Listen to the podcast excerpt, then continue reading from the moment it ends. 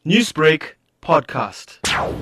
Upon divorce, I think what a lot of people don't realize is that you inevitably end up having to run two homes. So instead of paying one DSTV account, you're suddenly paying two, double rates, that kind of thing.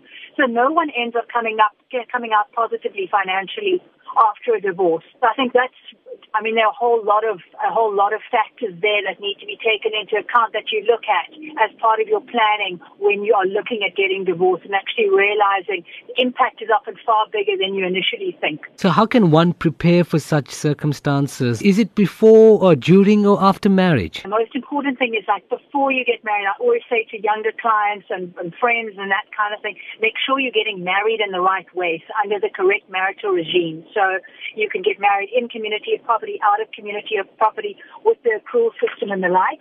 So you need to make sure that you're getting married in the best possible way for your circumstances. So that's generally pre-marriage.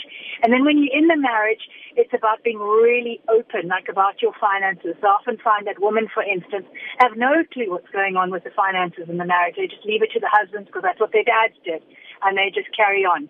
So you really need to be open, open about the finances in the marriage. I often say to my clients, you should actually try and have like literally, you must treat your finances like your marriage like a business. You literally have a once a month meeting where you check in on the finances, check in on the budget, check in on the savings and the like, and it's all open and you walk working towards the same goals as a family. And I always say to my female clients in particular, you need to be in that marriage, you need to be living your life as though you're going to be single one day.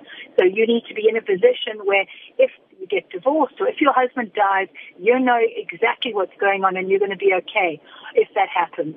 So, what are some of the mistakes then, that couples generally make getting into a marriage without doing financial planning? I think it's about. I think it's uh, from a from a divorce kind of perspective. I think it's just uh, obviously a lot of factors that come into play. But again, I think most of it is about being open and being aware of the assets in the marriage and sweating those assets correctly and obviously investing and saving as much as possible.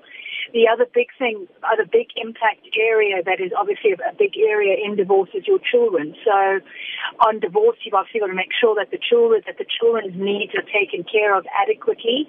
And the other big, the other big factor that comes into play are things like guardianship, that you're on the same page in terms of guardianship should both of you, for whatever reason, pass away.